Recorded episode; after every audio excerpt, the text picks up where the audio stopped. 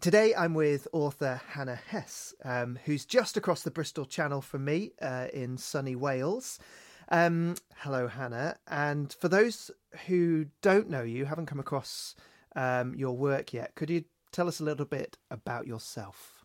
Sure, yeah, thanks for having me on today. Um, so, I am a wife and a mum and a fairly newly published author, so I'm still adjusting to that. And yeah, I live in Cardiff. Um, keep trying to get out and haven't really managed it yet.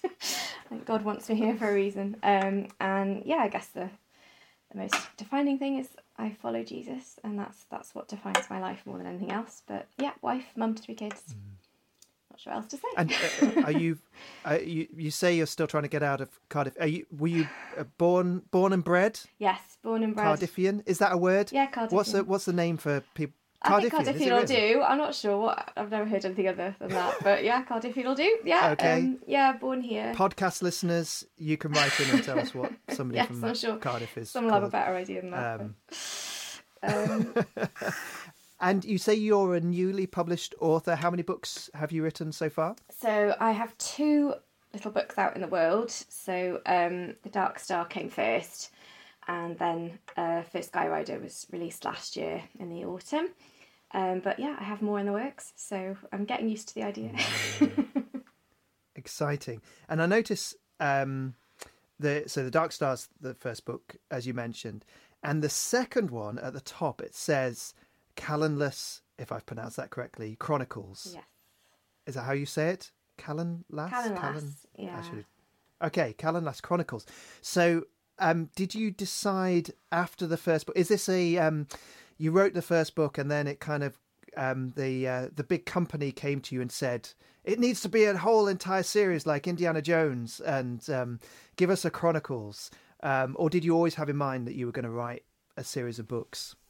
Um, yeah, so it was a series in my head long before I actually went for it with publishing. I I'd sort of built this world up as a teenager and started writing the stories as a teenager, and it just kept developing. And so I'd always known that I would write, well, always desired to write a series of books.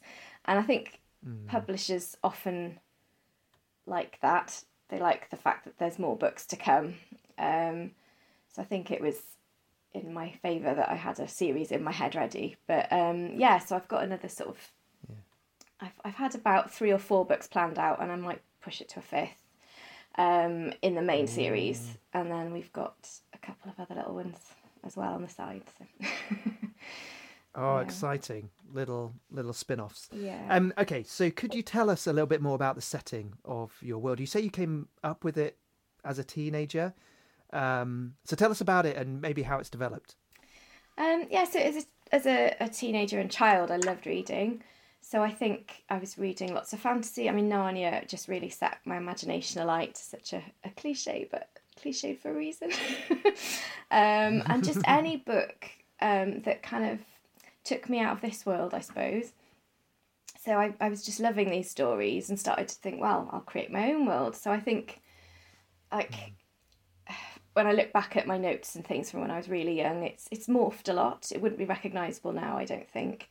Um, mm but it's a world where there are dragons and um, people are able to use it's it's telepathy and telekinesis really, but we call it mind arts and um, mind powers in the book. So people are able to mm. use their hmm. mind beyond their body to move objects and to communicate. Um, I think, yeah, it was just I wanted an element of the supernatural and magical, but without delving into things that could be um, that I wanted it to require effort and to require um, work. Do you know what I mean? I wanted the kids or the, the people to have to mm. master something rather than it just being a power that you harness. Um, I was trying to think what else. Mm. There's like hmm. mountains and forests and yeah, So stars. Stars are really important. Stars become are able to come down and live among people as as human beings or appearing as human beings. So that's a really important element in the world. Um, I think that's enough. that's, that's really interesting because um, I didn't talk too much with Jamin Still on an earlier podcast mm. about this, but he has a similar thing about stars coming down. Oh no, he stole um, it. but that's not something. No, well, I'm I'm just intrigued that two writers who, yeah, obviously don't know each other, um, have come up with very similar ideas, and it's uh, it's not something I think I've come across before. Um, where where did that idea come from, and uh, are they representing something? Um, so my thought was, I want again, I want supernatural. Um, I wanted a supernatural element, a magical element, um, but I wanted it again to avoid sort of the the cliche of a lot of the fantasy books of elves and um, dwarves, which nothing wrong with that, but it has been done a lot. Um, and yep. in C.S. Lewis, in the um, the Voyage of the Dawn Treader, they meet a star, Ramandu, isn't it, who has been mm. uh, forced to live on the earth as a punishment, I think, for something he's done or a um, penance kind of thing. And I'm pretty sure that the magician that they meet on the island with the um, the Dufflepuds is also a star. I think that's hinted at. Anyway, I just remember this idea thinking, ooh, ooh, that's a good idea, and no one's done that before. So I kind of just borrowed. So I, I did. I said that I stole it. I stole it from C.S. Lewis, and perhaps that's where he got it from too. I don't know. Um, but yeah, so um, brilliant. Yeah, that's that was the root of it. Okay. I think was just that. Yeah, I thought it was a cool Amazing. idea. And you, and you said you you loved uh, as a teenager escaping into another world, and then thought, well, I can create another world. Did that did that help you as a teenager? Was that something that you were conscious of that you was there something to escape from? I, it, uh, it, yeah. How did that help you growing up? A teenage being a teenager is hard. I recognise. You know, everybody knows that it is pretty horrible, isn't it? Um, so yeah, did did that whole thing help you navigate being a teenager? Um, it helped to a point. I think. I mean, I think I, you know, I loved stories from a very young age. I would read and read. I think probably as soon as I could read a full book, chapter book, I would read. So it wasn't just as a teenager, but there, I think there was definitely an element of escapism, or perhaps in the creating of my own world, that was where the escapism was, because I would literally lose myself and um, I'd get very attached to characters and stories. Um, I think there was definitely an element of struggling to not cope because I was, you know, I did well at school, I had friendships, um, but there was definitely an element of trying to escape or process the world that I was struggling with. You know, it is it is really hard being a teenager, isn't it? You just yeah, really really mm. difficult. So there was nothing particularly awful going on, but there was definitely mm. an element of struggle. I think in just fitting in and, and finding myself and books and creating a new world helped with that. I think that kind of yeah helped process, helped to escape, helped maybe gave me a sense of control when I felt that other things were out of control. yeah, um, yeah, yeah, and and your characters are generally pre- preteens, teenagers, kind of around that that age bracket. Yeah. Um, again, why why why go for that age range as your your heroes, for want of a better word, rather than adults or even younger children? What what was it about that age bracket? Um, so that was just the age I wrote them at, partly because this was when the book started developing in my head. Was I was probably 16, 15, that kind of age, and so they they just naturally had that age feel as I developed them. Mm. But then as my own kids were growing up, um, my my son is now he's almost 15 which i can't really believe. He um, i was looking for books for him to read and, and for my other son to read. And you know i, I did re- resurface some books i'd read but i found there was a huge gap particularly in the christian world of books aimed at 12 to 16 i'd say. I think once you get into higher mm. education there's a huge wealth of, of books aimed well perhaps not novels but um, books aimed at Christian teenagers. And again, under under twelve, there's a huge range of novels and, and mm. books. Mm. Twelve to sixteen, there was this massive gap, and I was like, well. where you know these mm. kids this is when their brains are forming when their hearts and minds are forming and i just felt like this was a really sad gap so as well as me having just developed these books by chance i suppose in in my mm. youth and, and in young adulthood, I was like, well, now I need to write young men this age. I need to write young women this age because my kids, you know, there's if there's a gap for my kids, there's a gap for other other kids too, and yeah, so it became a bit of a mission. so, um... Brilliant, I love that. And uh, do you do you feel that there are particular themes and ideas you can explore because they're that age? Um, are there are there just naturally things that they're going to be experiencing um, because they're teens? Um, I think I think what I felt was I don't think the themes change. I think if anything, when you're a teenager, you're thinking more deeply and more interestedly about the world.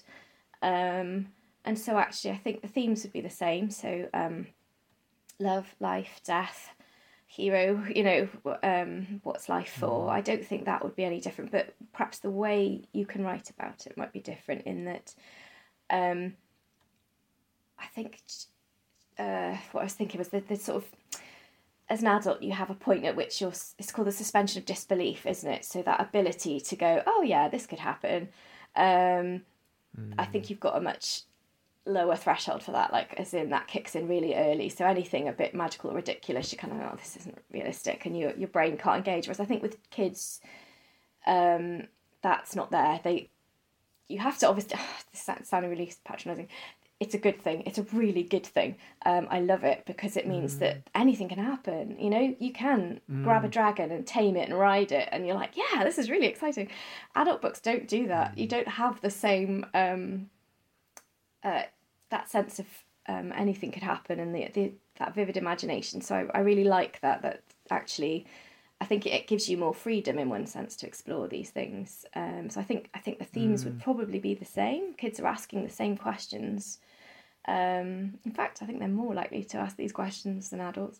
Um, but you can handle them with mm. a bit of a broader imagination and a bit more scope, that which adds excitement to the story. I think that's my my thoughts. That's the, yeah, that's brilliant. Uh, it's something that's come up in a number of the conversations through this uh, this series on the podcast that um, there is something, yeah, there's something about kids and teenagers because yeah, I guess the possibilities are broader, mm. the imagination is broader, so they're asking the same questions, they're facing the same issues as adults, but but things are just more open, mm. and so the possibilities. Um, and so there's a, just a lot more you can explore than with a jaded adult who's already decided what's what.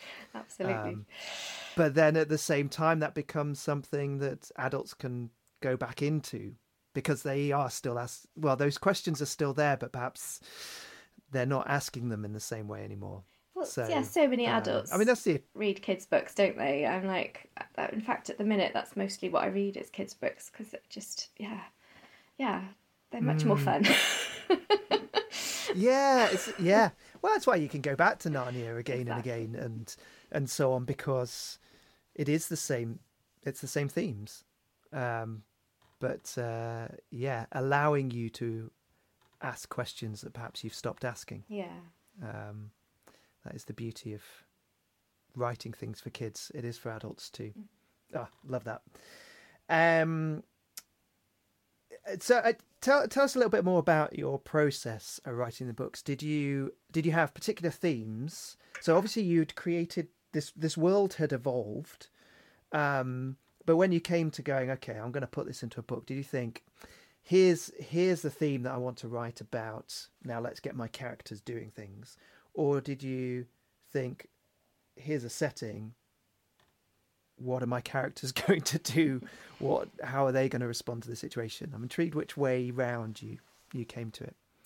Um yeah, I think because the world and the characters developed when I was a, a younger person, young, growing up, they um, that came first, and I wasn't really thinking particularly deeply as I developed them.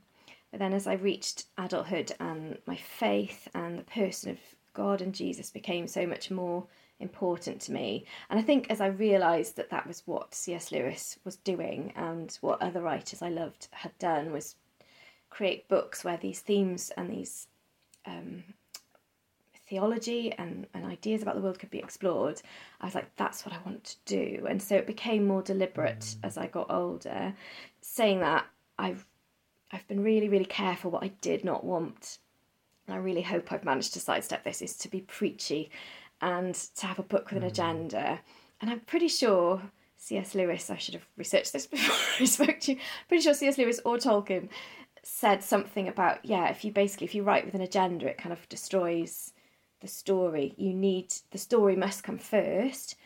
But I think if you're writing as a Christian or a, any person, whatever your deep heart is, it will come out. It will mm. be there.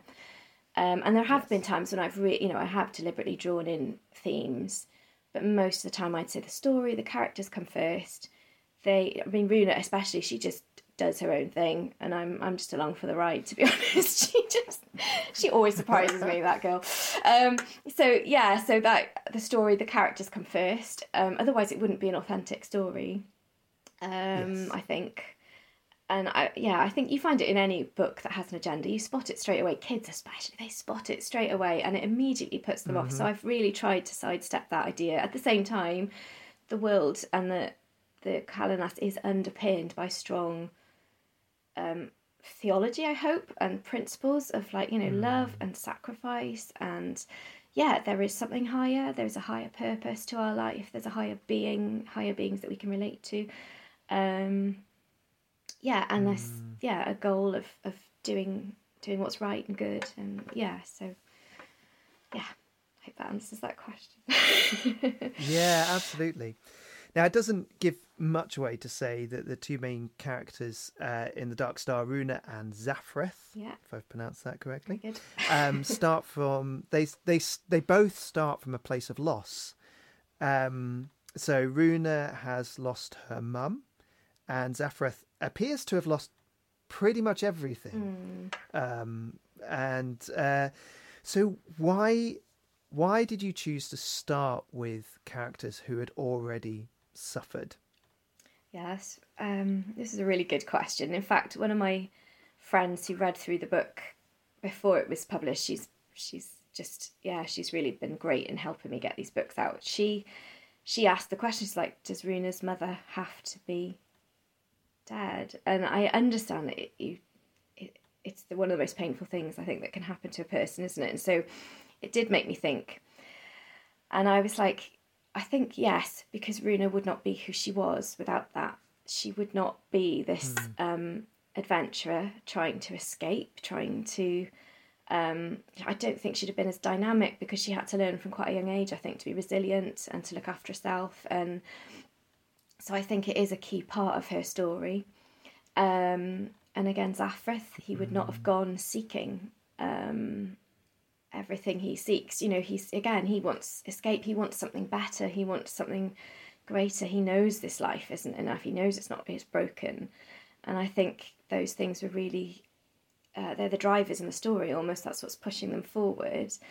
Um I think as well like with with with you know kids are dealing with some horrendous things and it's really important that they have uh, stories that also deal with difficulty and suffering and show them a good way of dealing with it. And um, I think, I think when I was growing up, I realised I was really ill prepared for suffering and pain.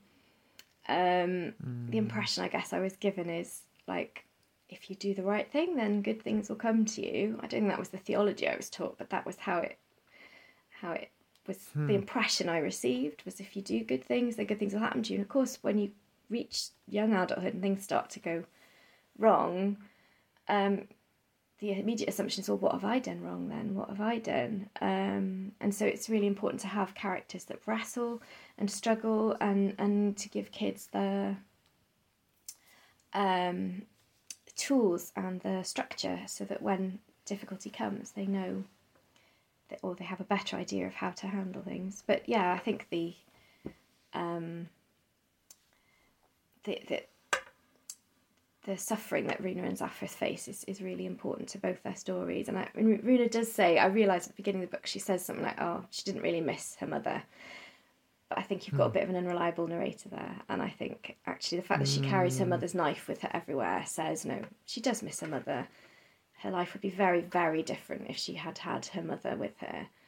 Um, mm. So I hmm. think, yeah, it's it's really good to think about. I, I think I wasn't as conscious about that element, to be honest. As I wrote The Dark Star, it was just something that came out. But talking to you and talking to other people, I thought, oh no, that is actually a really, it's a really important theme that they both, yeah, yeah. start from brokenness and work towards something better from that. So, mm, yeah, that is fascinating and and so helpful um, because again, it it goes back to the authenticity of the story. Um, it's it's real life. Mm. You know, we we all face losses of different kinds, um, and being able to explore how you respond to that uh, in a Christian worldview mm. Is just so vital for kids. Um, yeah, no, so yeah, thank you for doing that. But that's interesting that you did it unconsciously, because mm. um, I remember when we we started talking about doing this, having this conversation, and obviously the theme of the podcast is is grief and hope, and you're saying, well, I don't, I don't think I really write about that kind of thing, and I read pretty much page one, and there's already loss. Um, so you absolutely do write yeah. about that, um, but I guess in such a way that it's normal life. Yeah. Sadly, this side of eternity, um, grief, grief mm. is a normal part of life, but it does shape us in incredible ways, doesn't mm. it? Yeah, definitely. Um, so you're you're two books in um, to the Calanlas Chronicles. Mm. Um, you save. Um, you've got plans for possibly five books. So have you have you written uh, three and four? Um, Are they just in the? They're in the works. So I'm working on book okay. three, and yeah, so okay. yeah, that's in the works. But but meantime, um, and in fact, when somebody knew I was talking to you, they sent me a message asking when the next book is out, which is that's very exciting. Um, so tell us, there's there's something else happening before the next full book, as it were. Yeah. So, um, oh, I don't know how much backstory to give you the short story is we are releasing a short story um, in October. So it's really exciting. Um, it's called The Water Maiden of Lealos. And it's, um, yeah, it's like a, um, I guess, yeah, spin off is the best way to describe it. It's, it's shorter than a full length novel, a novella. And yeah, and then the, the next, the third, it's, so it's not really part of the main series the um, the third book will be coming out then in a year after that, the Novet, the winter uh, 2024. But this one's coming out October 2023. So. Ooh, yeah, exciting. exciting. And so, so when you say it's not part of the main series, it's still in the same world. Yes, definitely right? part of Calanlas, and um, I think I can let you know that we're going back to visit Runa again, so um, that'll be really Ooh, exciting. I think a lot of readers really latched onto her, so she's she's featuring in the book. Um, yeah, okay. so. But it does have maybe even more themes of loss and struggle. Um, I mean, I love that. So, uh, can you tell us more, or is it so secret? No, I think I can tell you something. I think. Um, okay what was interesting was I'd, I'd this originally I had a plan to write part of the main series. Um, sort of, I don't know if readers might have noticed, but when the first Skyrider is set early in the world, and Cairn is the main character there, and at that point the island, the whole island, is one nation under King Elior. By the time Runa comes along in the, ironically the first book, um, she's much later in the history. Um, at that point the island is four four nations, and so Calanlas is only the central land, and then you have Sardia in the south and two other nations in the north. And so I wanted to explore how that happened. Um, hmm. So I kept trying to write it as a full length book, but essentially it's a tragedy. It's a really awful part of the history, and every time I came back hmm. to it, it was just the stories just were sad terrible things kept happening and terrible things kept happening to the characters and I was like I can't do this. I can't do it to the readers. And um, also no one everyone's going to finish this book and be really depressed. So it just never really um, I couldn't really get to grips with it. As a full length novel. And then when my publisher suggested that we maybe write a short story it just it was like, oh, okay, so I have material here. What if Hmm. someone, Runa, is looking back into the history, trying to work out what happened and why? You can deal with it from one step removed. So the tragedy is still there. I feel really sorry for a couple of the characters because I'm just like, oh, oh, putting through putting them through terrible things. Um, but you're a step removed. You're looking at it through diaries and letters, and you've got Runa to keep the um, the upbeat element, and redemption can come out of that story in the the present in Runa's story. So um, yeah, because I think as a reader, like we know in life, things aren't always resolved. So that element of realism is yeah, most books would probably have an unhappy ending because if you're just looking at this life, then yeah, often things don't get resolved, do they? We often are left with pain. Um, the hope, I think, is that there's another life to come, isn't there? And that there's redemption in the future. We're waiting for that, and there's that hope. Um, but in a novel, you, you need the redemption, otherwise, no one will ever read your books. um, so, so I don't know. yeah, well, I don't know. Some people would. Except the but, but what you're saying is that the the redemption is found in in the whole story. Yes. That it does sit very much in that that whole story. So there might not be redemption in the history Yes. part of it. Um, but but actually, hopefully by that point you've read two of the books, Yeah. so you're getting a sense of that there might be some some resolution. Yes. That's it. I mean, that's a that's a wonderful picture of how we can read the Bible and the the fact that we've got the New Testament, we've got the the vision of Revelation, Mm. and and and that's the point of Revelation, isn't it? That if you just look at what's going on right now, it looks awful. Yeah. It looks like the dragons consuming everything. Um, it's disastrous, but the Lamb wins Yeah. let me just you know pull back the curtain show you that the lamb wins so hold on to that while you're struggling while you're facing persecution because the lamb wins Yeah. um Absolutely. We know the end of the story. Nice. Yeah. And uh, yeah, it enables you to get through the hard bits, doesn't it? But um, yeah. yeah Yeah, that's trust really trust great. the author um i like that it's something uh i think i'm trying to think who said it i think it was maybe Doug McKelvey Hmm. um, um, maybe it was Glenn and Heidi Johnston. Anyway, um, something said at Hutchmoot conference. Someone wise. I don't know if you were in. The, somebody, somebody wiser than me um, was was saying about how you you trust uh, when you when you go into a novel, and and the reason you keep reading is that you trust the author. You trust the author to take you on the journey Yes. through, and and generally that they will take you to a point of redemption and some sort of resolution, Yeah. unless they're really depressing. um, and uh, but um, and and so we can trust the the great author Yeah. of our lives that he will take us through those he'll take us through those dark valleys um, but but out to redemption the other side um, so even just the fact of novels and the way we read them and trusting the author is a is a wonderful picture of of, of trusting the great author Absolutely. Yeah. that image Really good thought.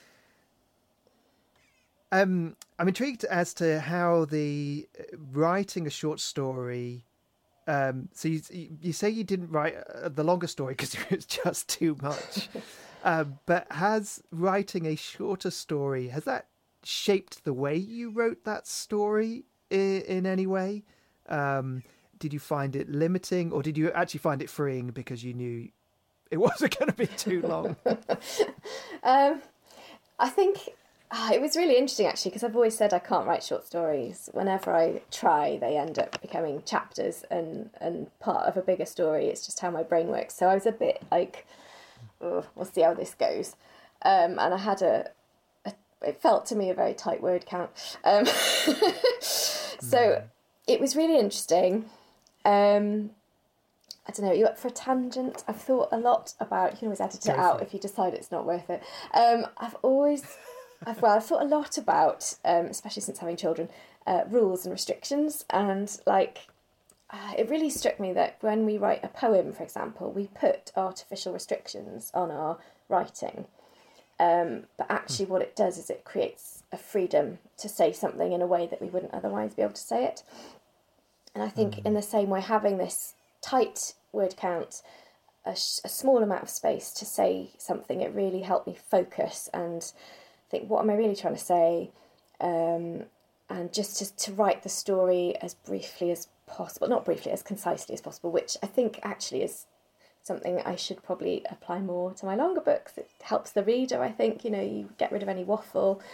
Um, and it really made me focus focus quite carefully on how I was saying things. So in that sense, yeah, it was really um, really interesting, and yeah, it made me think again about how yeah, actually, when we impose restrictions, it actually creates a kind of freedom, and we think restrictions are restricting and um, bad, and we tend to see that, them as limiting, and it's like actually limits are helpful. They help you to say something in a different way. Well, you write songs. You that's that's a very limited way. Mm. You know, you have what three verses and a chorus, and you've got to say something in that time. Um, yeah. and you, it's got a rhyme. I mean, huh? I don't know how you do it. Not always. well, no. Not always. got a little bit of leeway there. But um, do you know what I mean? I'm like, you're putting these artificial restrictions on yourself, but it, it gives you the freedom to say something in a very um, in a very different way that you wouldn't otherwise say. So yeah, it was it was good. It was yes. good. Sorry, that was a really deep answer. I could have just said no. It was really awful. really hard work. No, I think that's absolutely right, and it it, it is hard work, isn't it? And uh, like you say, I don't I don't write novels, I write songs, um, and so it's even even shorter. but um, but when you put in the hard work, yeah, and you pick just the right word, or just the right few words, and it's it it hits the nail mm. on the head.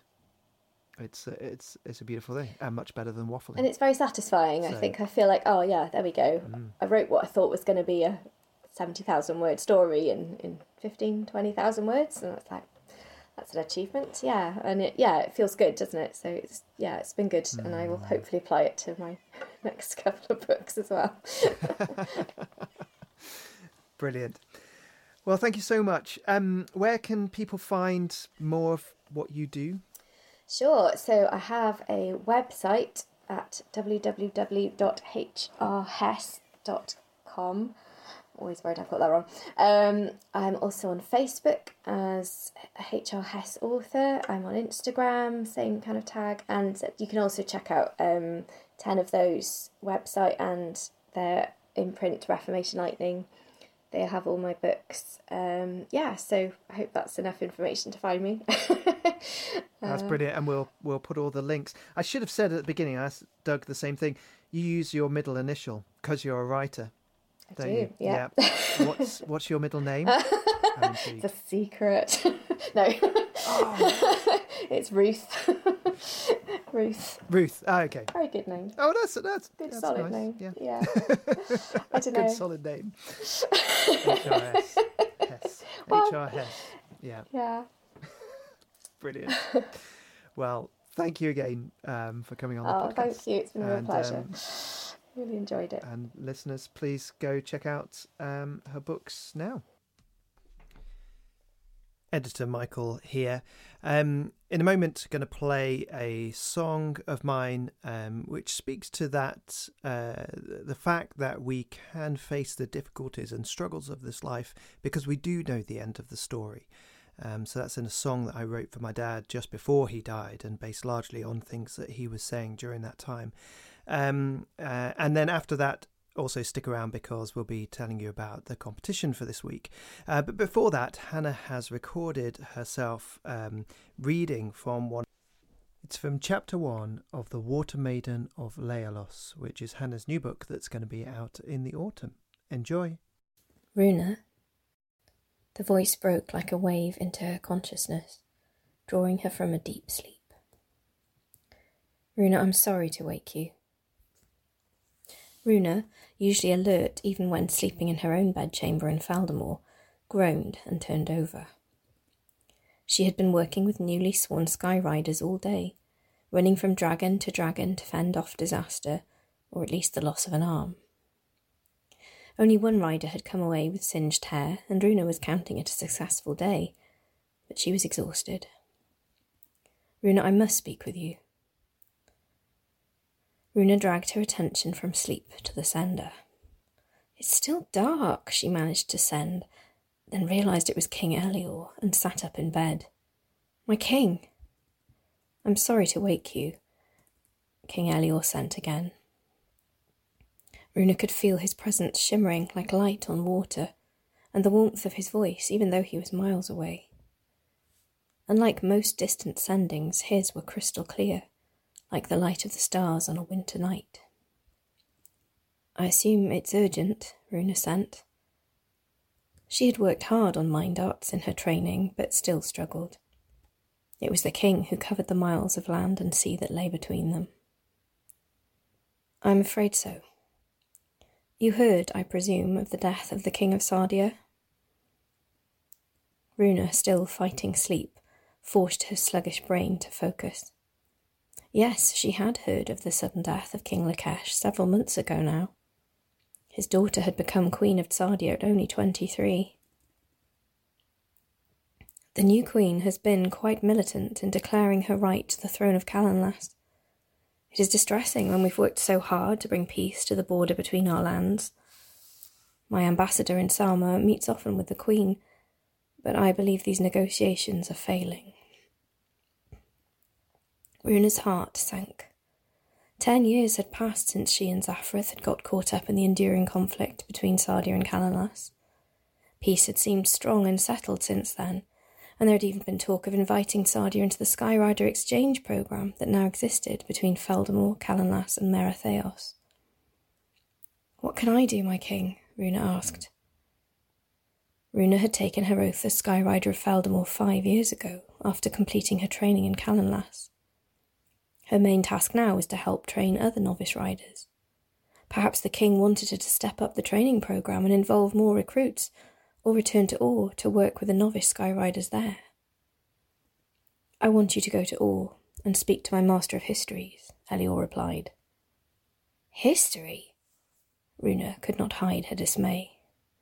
I do not have time to explain now. You must trust me, Runa, as your king and as your friend. Master Horgan will meet you tomorrow in the library at Or. Runa twisted her mouth, hesitant. My king, you know history is. Runa searched for a diplomatic way to say boring, dull, awful. Not my best subject. The king's amusement did not help Runa. Trust me, was all he would say. His laughter died quickly. I know I need not impress upon you how important it is that we prevent this war. Runa's stomach clenched and a shadow fell over her mind. I know, she replied.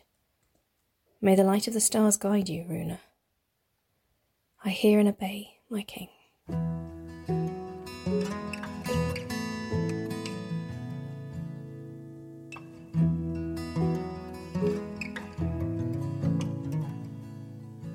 Feel cocooned in this small world on the edge of what I can't hope to take in.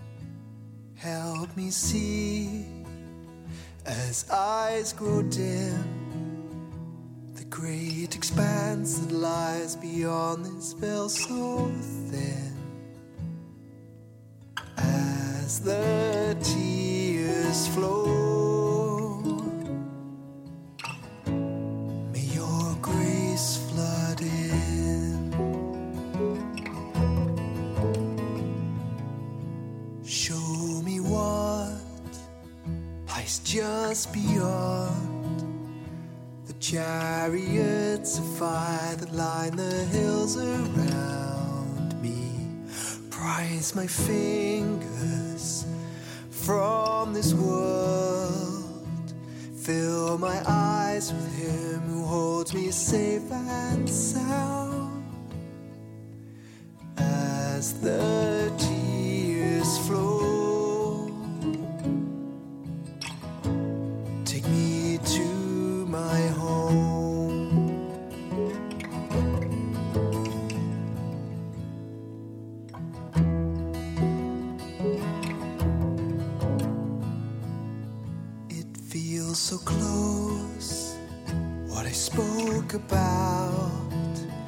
when yesterday it seemed a million miles away.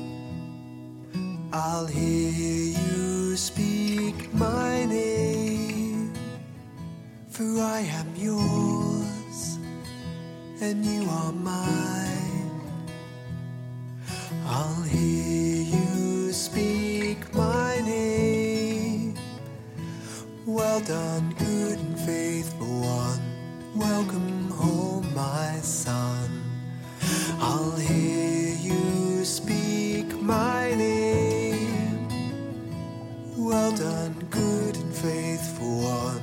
Welcome home, my son. Welcome home.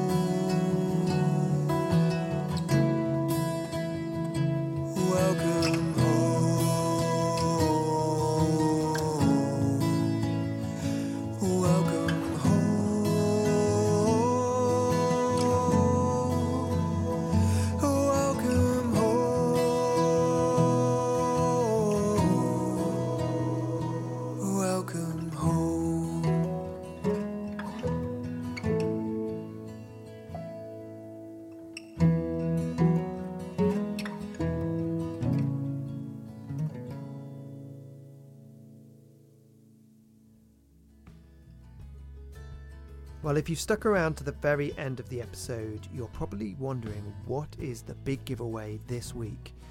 Well, next week I'm going to be interviewed myself on this podcast uh, by radio presenter Rachel Redeemed, and we're going to be chatting more about my album from which this podcast takes its name, When There Are No Words. So we thought for these two episodes it'd be good to give away a few copies of my album. So um, I'm going to give away three copies, and you can choose to have them either on CD or digi- digitally, if I can say that word. Um, and I'm also going to give away a print of the artwork, which was uh, by Jamin Still, um, who was on an earlier episode. Um, so you'll get an album and the album artwork. Uh, all you need to do, I think you know this by now, is share the episode or share an episode on social media. Um, maybe say something about it, why your friends might want to listen to it. Tag me in it or let me know that you've shared it, and you'll be entered into the draw. And we'll announce the winners um, a week after the final episode drops. And uh, then get the album out to you if you've won. Um, so go for it. Please share the episode. Um, please share it anyway, even if you don't want my album. You'll be entered into the draw anyway, and I guess if you win it, you could use it as a coaster if you want. A very pretty coaster. Um, but anyway, yeah, please go do that, and um, uh, look forward to the next episode. Bye.